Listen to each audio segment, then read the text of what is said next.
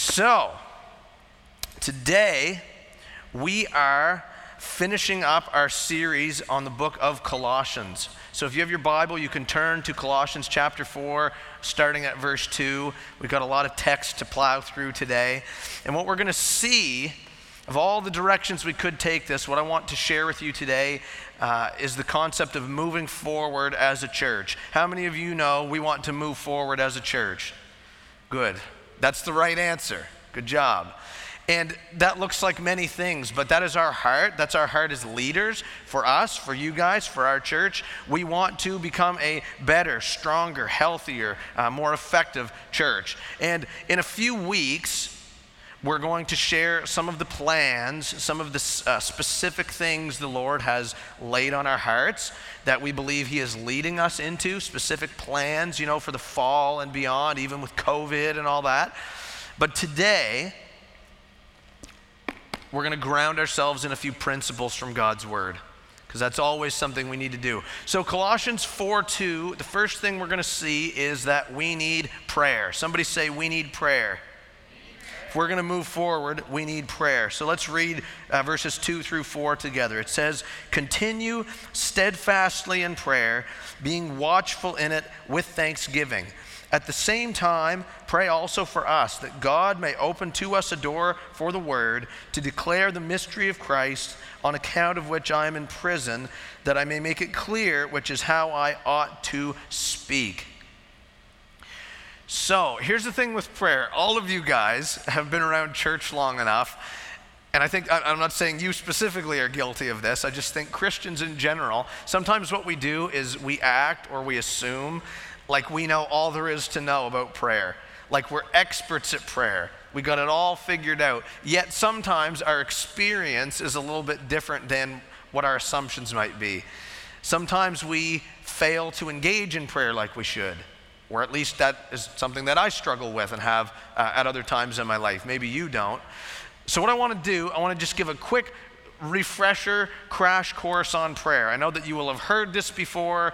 Don't nod off to sleep. Be encouraged by this. Because again, even if you're decently good at this, we all have room to grow in this area. And we need to move forward in prayer if we're going to move forward as a church. So, of all the things I could say about prayer, prayer uh, in its most pure form is talking with God. It's talking with God, communicating with God. Here's the thing with God He is a relational God. Okay? Sometimes we may falsely get this idea in our heads that God is this distant, unknowable, far away, sort of absentee landlord kind of God. That's not what He's like.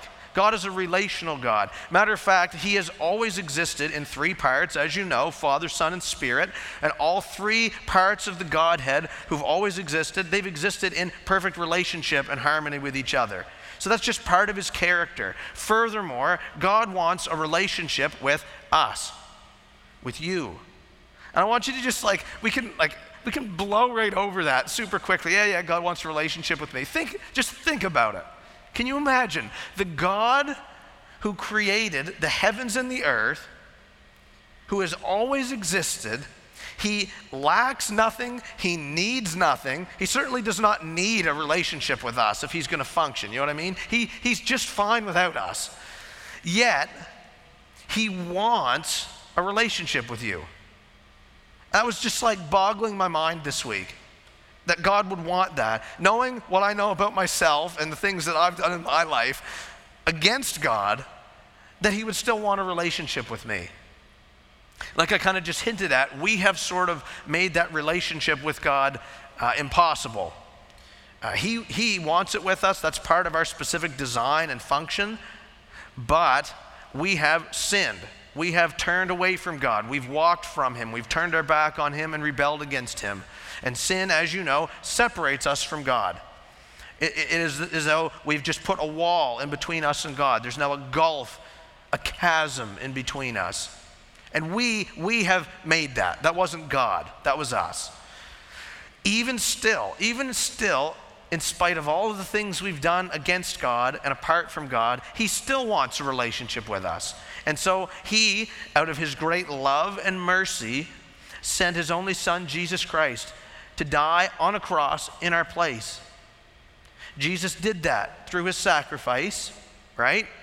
And he rose from the grave. So he proved that he has the final word. He is greater. He didn't just die, but he died and rose because he is Lord, he is King, he is greater, he has overcome.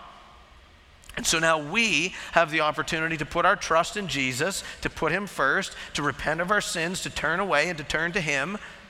And then we're saved. Period. Exclamation mark. There's no star beside it. If you have put your trust and your faith in Jesus Christ and have committed yourself to following him, friends, you are saved. Anybody thankful to be saved today? I sure hope so. Yes, Lord. So, once we're saved, now we can come into that relationship with God, right? That's part of our function and our design. That's, that's part of the reason, that's part of the, the, the DNA of our very lives and our very existence. And prayer Prayer is one of the means by which we operate in that relationship with God. That's one of the means by which we participate in it. Prayer is, like I said, communication. You can't really have a relationship without communication. You know what I'm saying? It's vital to any relationship. It's a lifeline. It brings nourishment, encouragement. I don't say this to be a jerk or condemning or, or judging or anything. I'm just saying if you don't have communication with the Lord in your walk, I'm guessing you probably don't have that greater relationship with Him. And that's an invitation, not a condemnation, because you can have a really good relationship with Him if we choose to press in and, and pursue Him. One of the means by which is prayer. And something else that's really neat about prayer is this God already knows our heart. You guys know that? God knows your heart today. Somebody says, uh oh. no, it's okay. God already knows everything about us, every inkling, every thought, every desire, every longing, every dream, everything. He already knows it. Yet, He still wants us to bring them to Him. Isn't that neat? Like nothing that we can say surprises Him but he still wants us to bring it to him. I think that's super cool. That's the father heart of God. He already knows it, wants to hear it anyway. Now, you have to understand though, a good relationship is two way, not one way. It's a two way street, not a one way street. We St. Johners know all about our one way streets, amen? I have an aunt who is not from here, and I think it was like back in the 80s. She was visiting down here for something, and she got herself going the wrong way uptown on a, on a one way street. She's not the first, nor will she be the last to do that, but now she swears up and down that she will avoid uptown at all costs. And I'm pretty sure she has. My brother used to live on Orange Street uptown. And if you know anything about Orange Street, you'll know that you can't just drive from one end of it to the other in a straight line. And I will ask the Lord, my plan is to ask the Lord about this someday, why this is. But for some of the span of Orange Street, it goes this way. But then you have a do not enter sign and it's going one way, the other way. I have no idea why that's a thing, yet it is. So we know about our one way streets, and prayer is not supposed to be one of them. Not only do we talk to God, we listen to God. And that is something, I'll just simply say this that's something we need to cultivate for our whole lives. Our listening to God is a lot harder than sometimes it should be. If that's your experience, don't be discouraged because that is the human experience. We, lifelong, I don't care how long you've been a Christian, how long you've been alive, there's still room to grow in our listening to God and our talking to God, in prayer in general. So that is a crash course on prayer. You're welcome. We speak to God, He speaks to us. That back and forth is, is vital for the relationship. It nourishes us, sustains us. Yet, sometimes we're inclined not to do it. And I was wondering about that. Why is that? Even though we know what prayer is, we know it's really good for us, we don't pray like we should. And I would say one major reason for that is because we have an enemy. We have an enemy, Satan. And to just super generalize, he does not want anything at all happening that is good between you and God. Anything that could possibly be beneficial or honoring to God, he doesn't want that. He certainly doesn't want us to pray. So, what he tries to do is he tries to muddy up the communications, keep the line of communication between us and God closed. He tries to distract us or tell us we have better things to do.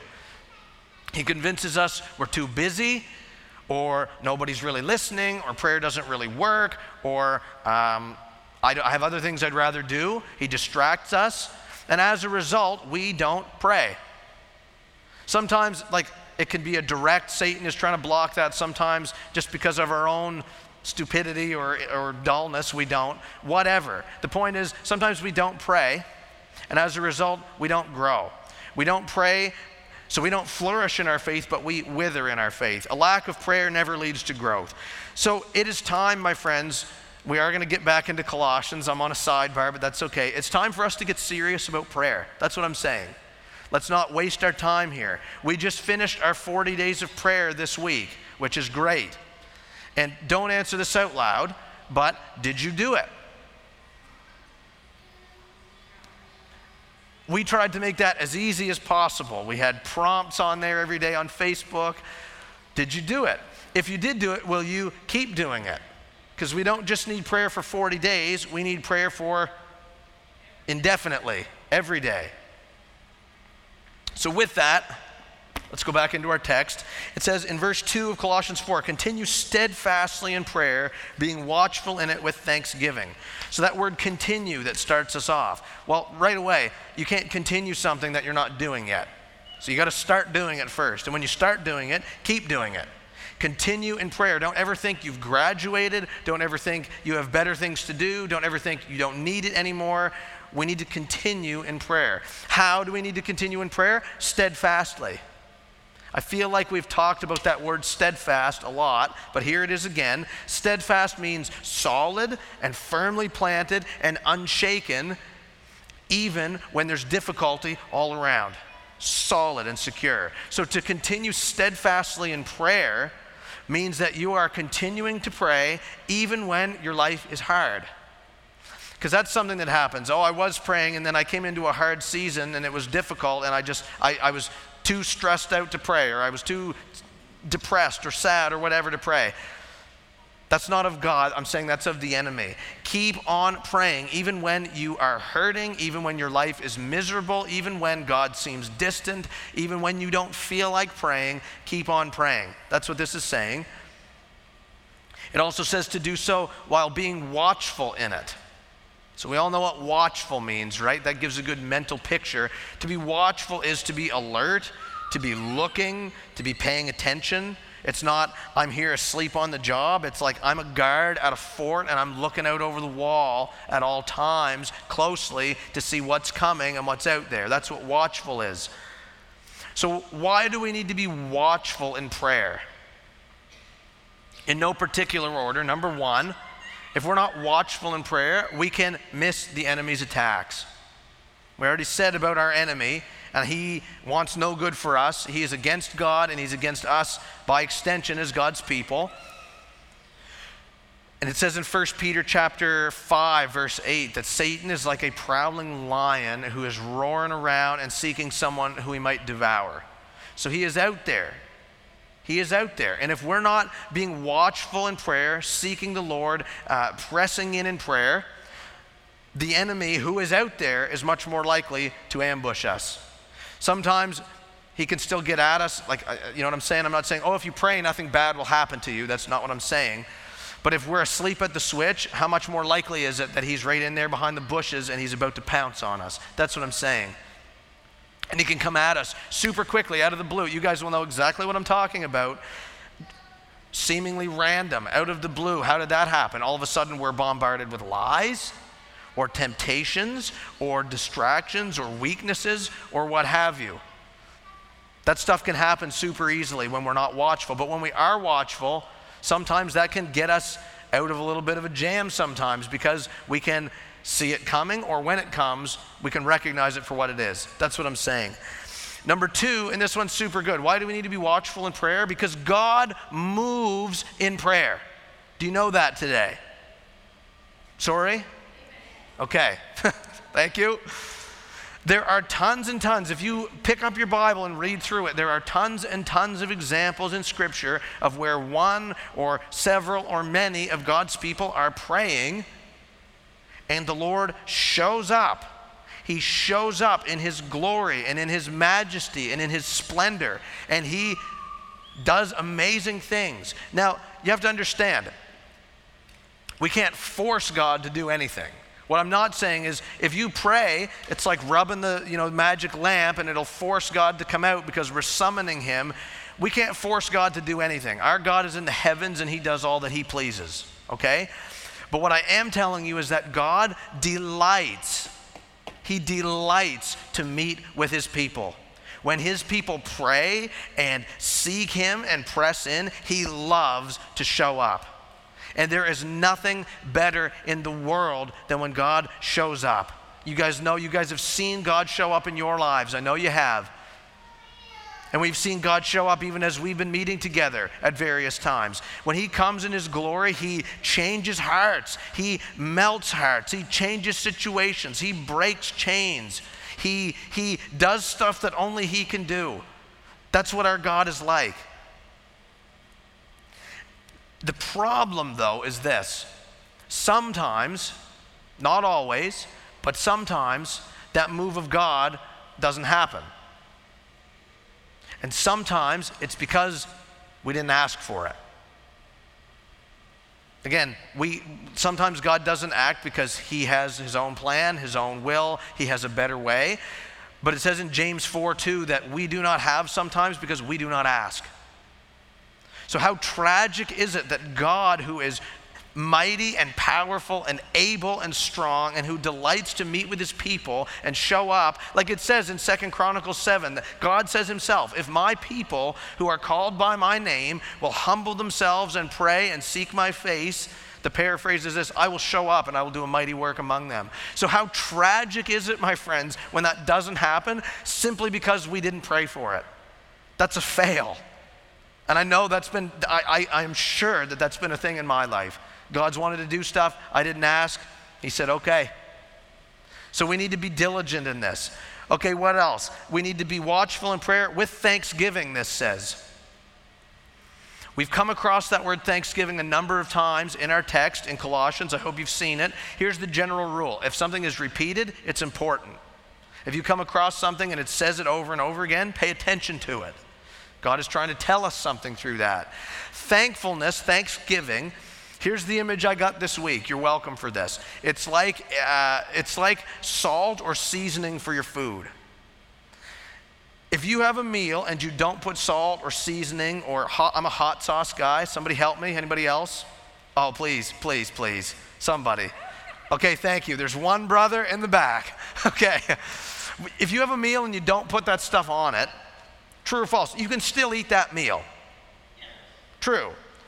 But when certain meals, when you put whatever it is, your salt or your sauce or your, your suicide wing sauce on it or whatever, that greatly enhances the flavor of your meal. You know what I'm saying? Like it brings it to a whole nother level. Here's what I just got right now French fries without salt versus French fries with salt. I, I literally saw a whole bunch of heads nodding. You know what's up. Okay, so it is with thanksgiving in our faith. If you are a Christian and you are someone who is sort of chronically not thankful, you chronically are not a very, um, someone that is um, having a lot of gratitude about stuff, listen, you're still saved. You're still saved. But what this is saying is that if you were to adapt thanksgiving into your life, if you were to season your life with thanksgiving, that one simple change can totally, totally make our lives look way different. Again, not because if we're thankful, nothing bad will happen, but because when we're thankful, it totally changes our perspective.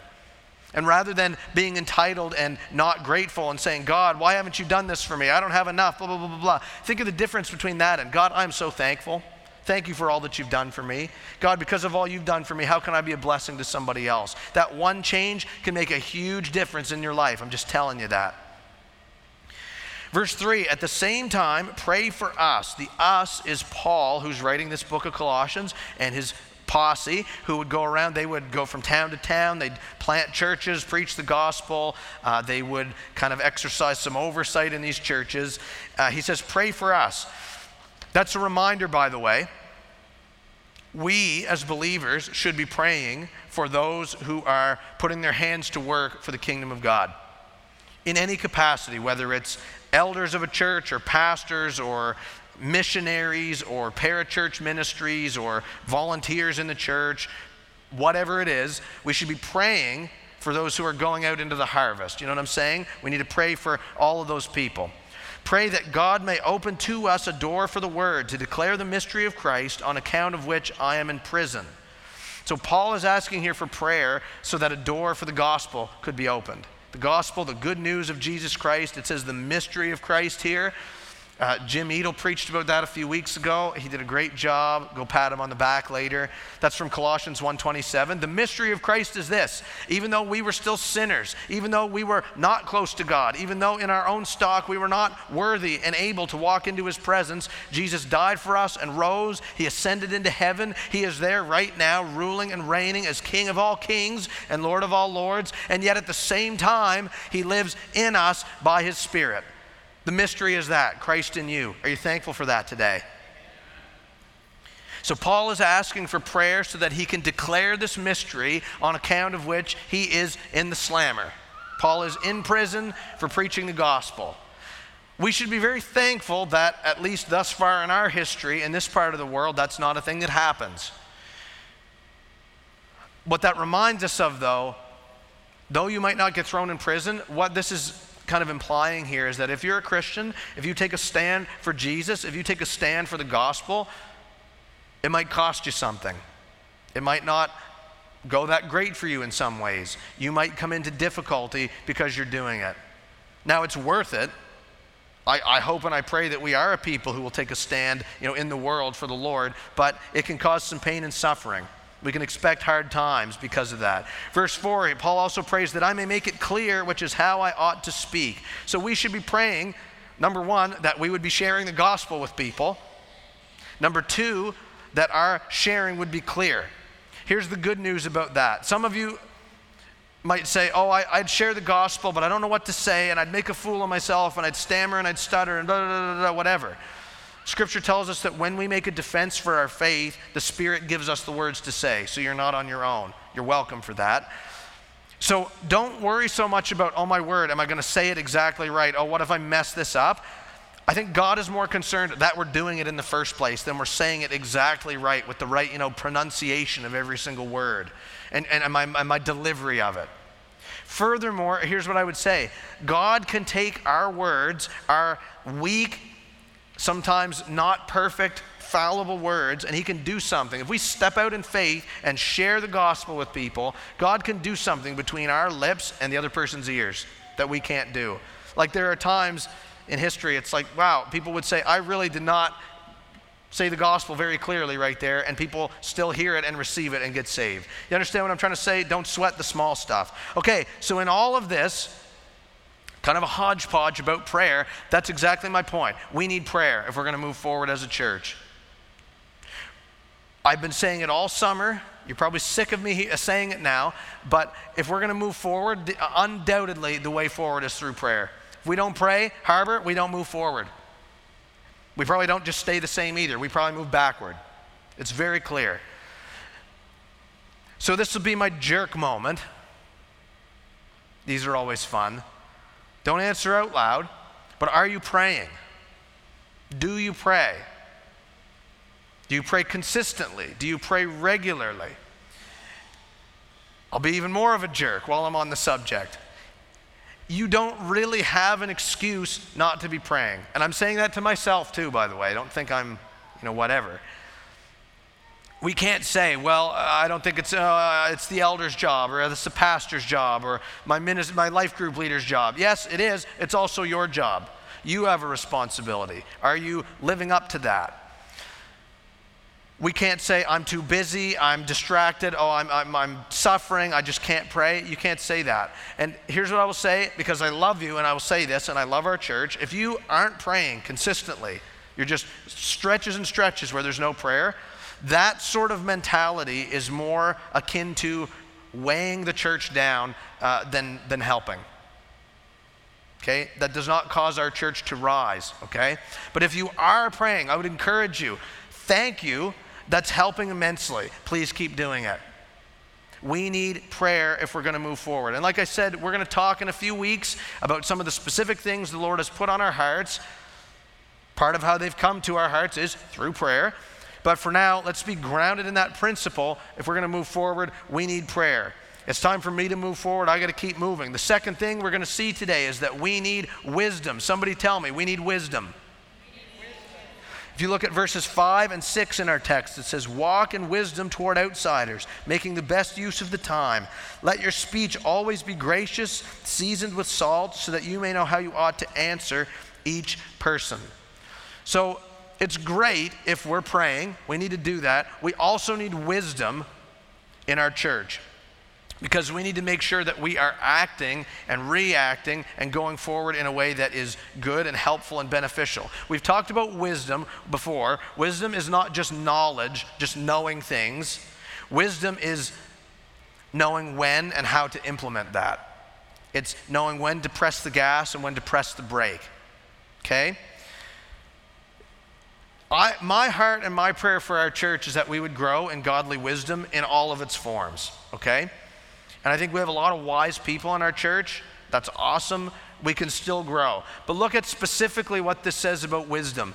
It's one specific vein that you see in this, in this text. Verse 5 says, Walk in wisdom toward outsiders. Outsiders, that's a reference to non believers, non Christians, those outside the household of faith. That's not an insult, that's just those outside the church. You know what I love about that, by the way, walk in wisdom toward outsiders? You know what that implies? And I love this. That implies that we should have connections with outsiders. It can be really easy. I have done this, I've been guilty of this. It can be really easy sometimes to kind of forget about outsiders. We can kind of wrongly develop this mentality of, well, I'm saved, I'm good, and that's kind of as far as we go. And even sometimes really good things, like, you know, we start to make friends in the church. That's awesome. We need friendships in the church. And the calendar starts to fill up with church events. All of a sudden, we don't have a whole lot of FaceTime with unbelievers. Or maybe your experience was this you had friends who aren't Christians, and you've maybe had to pull back from them since you got saved because even though you love them, they're not a super good influence on you, and you find that when you're hanging with them, like you're always going down a road you shouldn't go, so you've pulled back. Whatever the case is, suddenly you can look up and there's zero non Christians in your life. I've been there, it's not good. Thankfully, I'm not there now. We need wisdom to navigate this kind of terrain of walking with outsiders, though. Because here's what can happen. Sometimes we can go to the one extreme over here and we can say, I should be avoiding outsiders. They're no good ne'er do wells and miscreants, and they get me into trouble, and I'm just going to stay away from them. Well, that's an extreme position, and that's not what we should take. Nor should we come to the other extreme, which would say, I'm going to hang out with non Christians and I'm going to just blindly indulge in whatever they're doing. I'm just going to follow the crowd. I'm going to just fit right in. Doesn't matter if I sin or not. Okay, that's too far to the other extreme. We need to exist kind of in the middle there. Our text does not say avoid outsiders or blindly indulge with outsiders, it says walk in wisdom toward outsiders. Our walk, by the way, is our ongoing routine. It's the way we live our life day by day, moment by moment. That's our walk, the process, the journey. We're all on a walk. And it says walk toward. I love the imagery. We're not running from outsiders, we're lovingly going toward them and engaging them with the gospel. So you might say, okay, Braden, well, how do I walk in wisdom toward outsiders? I know that I should, but how do I do that? I certainly do not have time to fully answer that question. Here's a few ways this might manifest itself. You might say, okay, I want to walk in wisdom toward outsiders. So I'm realizing uh, that they need Jesus. They need to hear the gospel. So I'm going to not be on the one extreme. I'm not going to be that religious sort of lunatic fanatic who and you guys have kind of at least seen the stereotype of this like every conversation that we're having you know i have to somehow twist that and turn it back to some religious thing like Oh, how's the weather today? Oh, it's rainy, which reminds me that God will rain down uh, hail and fire and brimstone on the unrighteous in the end days. Okay? That's weird. Don't do that. Don't be that person. But at the same time, we're not on the other extreme saying, oh, I don't really have to say anything. They'll figure it out. Someone else will share it with them. No, no, no. To walk in wisdom would be to say, okay, Lord, I'm praying for opportunities to share with these people. And I'm going to be looking for them and help me to step out in faith when you present those to me. You get that? You see what's going on? Maybe, maybe you say, okay, I need to walk in wisdom toward outsiders. Here's this group I hang out with, and uh, I need to make sure that my behavior is Christ like. Not so on the one extreme, I can judge them and look down my nose at them, right? Oh, you sinner. No, it's not what Jesus did. But also, you don't come to the other extreme where you're claiming a faith in Christ, but your actions are not representing that at all, and you're kind of being a hypocrite, okay? Walk in wisdom in that middle ground. Maybe, again, uh, you're, you're saying, I need to walk in wisdom, so I need to make sure my convictions are strong and that I know where the boundaries are and where the line is so that when I'm hanging out with these people, I don't cross it and I don't sin. Maybe, like I already said earlier, maybe to you, walking in wisdom toward outsiders is hey, there's this group that I always get myself into trouble when I'm with them, so I need to be wise. I need to hang out with them in a different context. Or maybe I need to pull back and not see them for a while. I'll keep praying for them. I love them that's kind of some ways that we can walk in wisdom toward outsiders. And I want you also to notice the urgency here. It says making the best use of the time. Okay? That means there's not time to waste in this. This is not, I'll do it tomorrow, I'll do it next week. We don't put it off. We are called to represent Christ well to the unbelieving world right now. Right now. Not tomorrow, today. So I will ask you, how is your witness? As a Christian, you have a witness. Is it strong? Is it positive? Are you pointing people toward Christ? Is it maybe not quite there? How is your witness? What kind of effect are you having on people? Let's not waste our time. Verse 6 says, Let your speech, okay? So, one very important aspect of our walk is our speech. The words that we say, they can have a profound effect on those around us. Do you agree? Our words are so powerful, they could be, on the one hand, super strongly pointing people toward Christ, and people are just wanting to know Him way better. And like your words have the power to do that to some extent. On the other extreme, your words can totally shipwreck someone's faith or, or their desire to have any faith. Your words can damage that badly. It says, Let your speech be gracious. So your words should show grace to people. Your words should speak blessing and kindness and forgiveness and peace to people. You're not yelling and hollering at them. You're not swearing. You're not uh, using foul language or dirty jokes or, or whatever, insulting them. You're being gracious, seasoned with salt. Here we are to the salt again, back on the fries with salt. It's almost lunchtime. You have to forgive me. Uh, Jesus said in Matthew 5:13 that we, as His people, are the salt of the earth. So what that tells me is that you know salt brings out the best flavor and stuff. We should be bringing out the best in people by our words. We should be influencing the world for good. We should be pointing people toward Jesus with our words. Our words should be in that direction, not the other one, tearing people down. They should enhance the lives of the hearers, not ruin them. Season with salt so that you may know how you ought to answer each person. You know what else I love? I love about that? That implies people are going to come asking.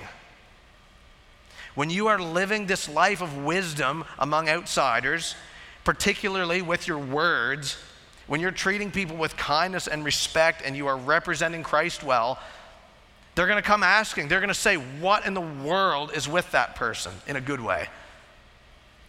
And they're going to come to you. This is what this is implying. They're going to come to you and say, What is it about you? What is it about you? And you have a perfect opportunity on a platter to say, It's all because of the Lord Jesus. It's all because of what He's done for me. It's just right there. So now is the time. Here's what I'm saying in all this. Now is the time for the church to step up.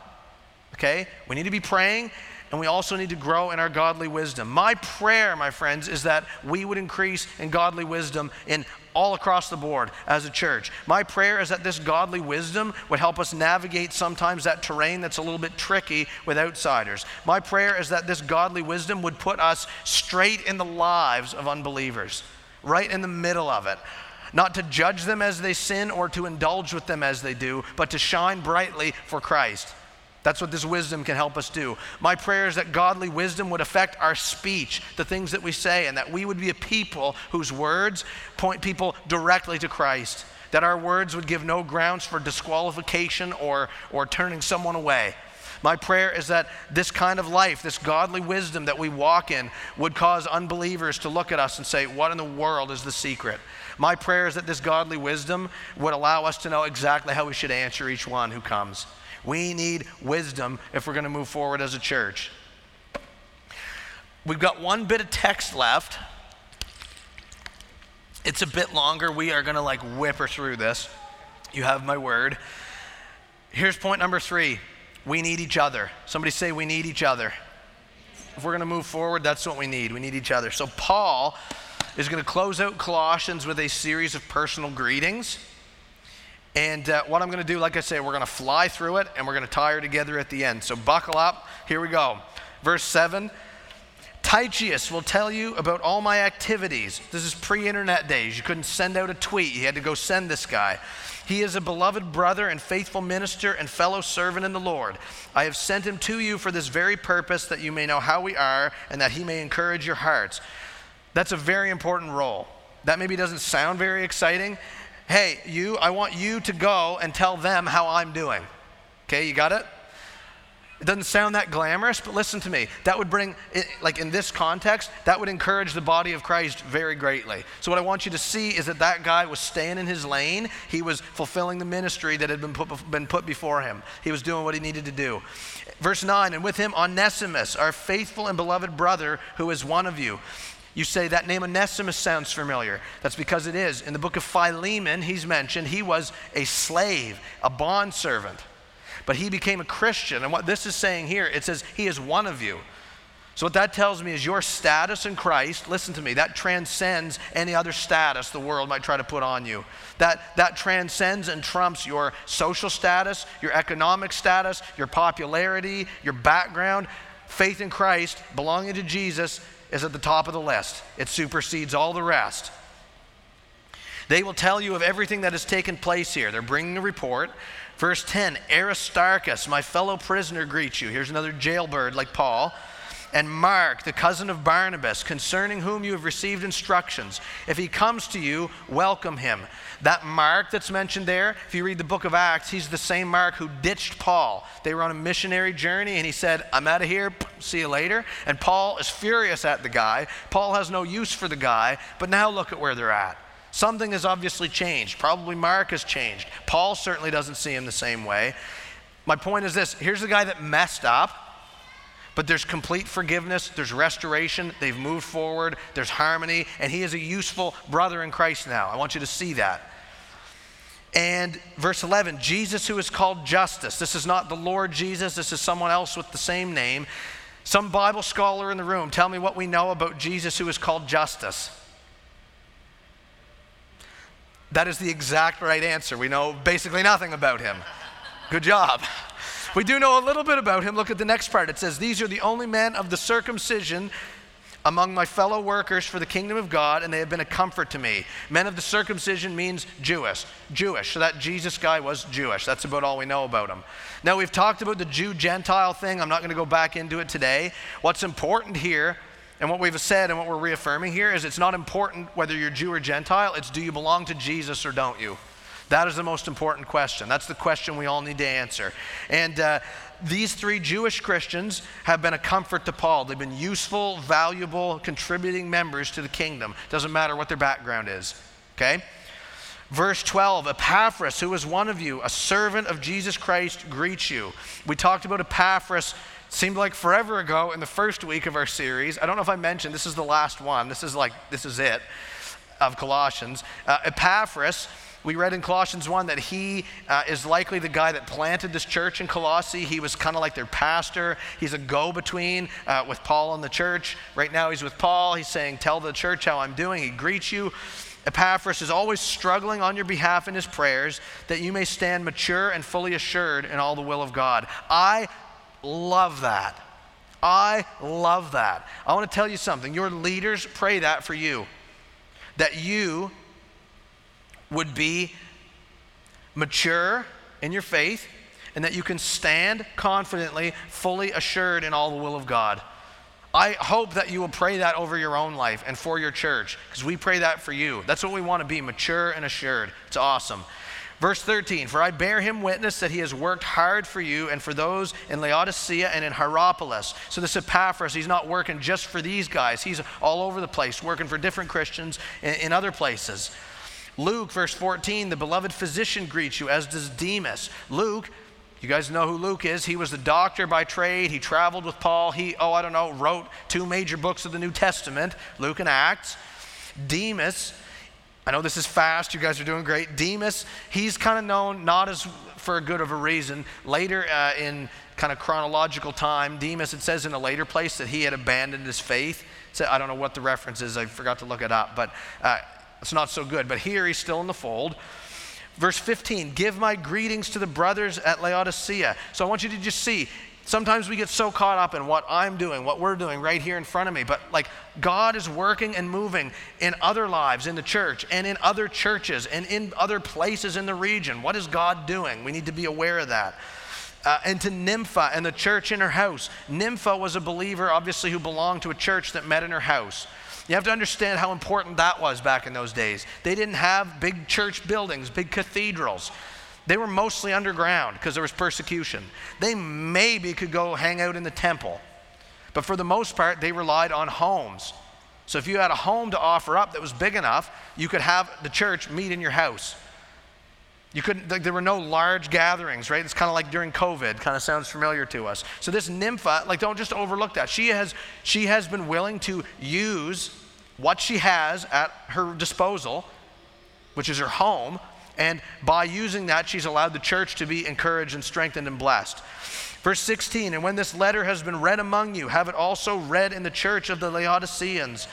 So, what would happen a lot of times is Paul or whoever would write a letter like this, and it would get circulated and it would be read aloud uh, in the church, and then other people uh, in other churches would hear it as well. And it also says, see to it that you also read the letter from Laodicea. We don't know what that letter is. It's believed that that's a lost letter, I don't know, that fell out the bottom of the mailbox or something. We don't have that anymore. Verse 17, and say to Archippus, best name in the whole list, just saying, Archippus, see to it that you fulfill the ministry that you have received in the Lord. We don't know what his ministry would have been, but obviously the Lord has given him something to do, and Paul is encouraging him, hey, make sure you step into it and do it. And the Lord does that with us sometimes too, right? Sometimes the Lord says to all of us, here's what I want you to do. Like we've seen that today. He wants all of us to be praying, He wants all of us to be wise. Sometimes, though, the Lord might say to you, I have something just for you to do. I'm not, I'm not getting anyone else to do it, just you. So we step into those things and we do it. Last verse, Paul, I, Paul, this, write this greeting with my own hand. He's verifying that he wrote the letter. Remember my chains. Hey, remember, I'm in prison, I'm struggling. Don't forget to pray for me.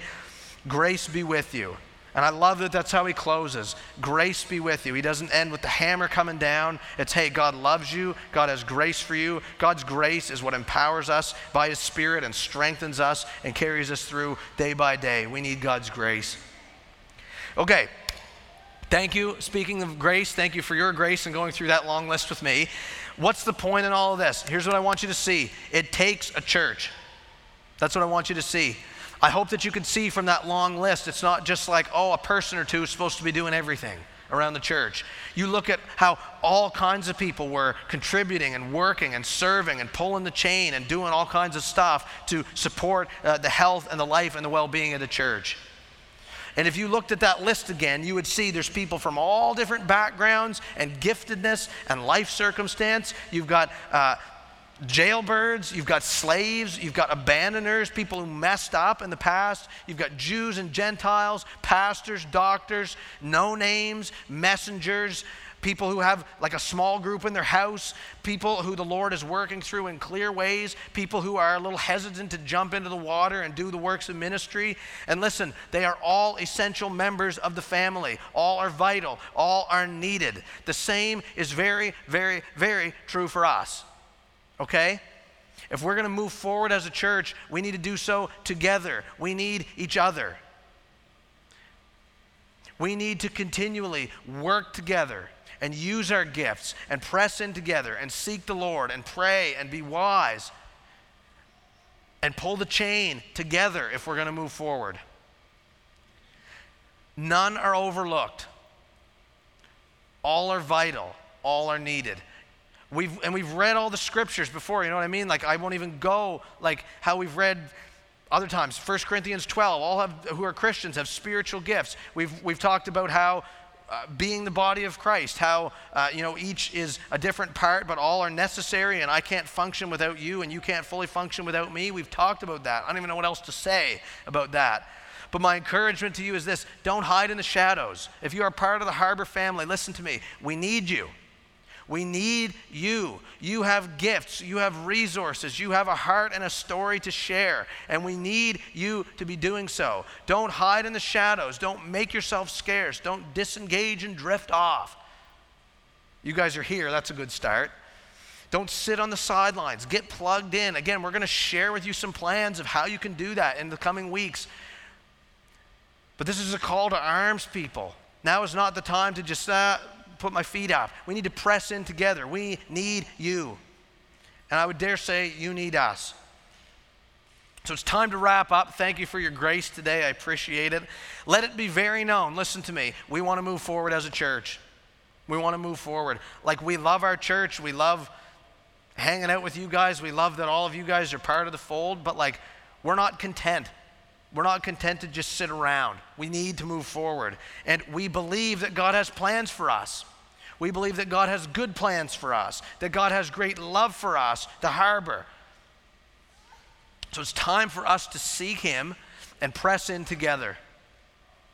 We're going to talk again about how we're going to do that in the coming weeks, but today let's just be grounded in a few principles from Scripture. We need prayer, we need wisdom, we need each other. You guys tracking? Guys, good? All right.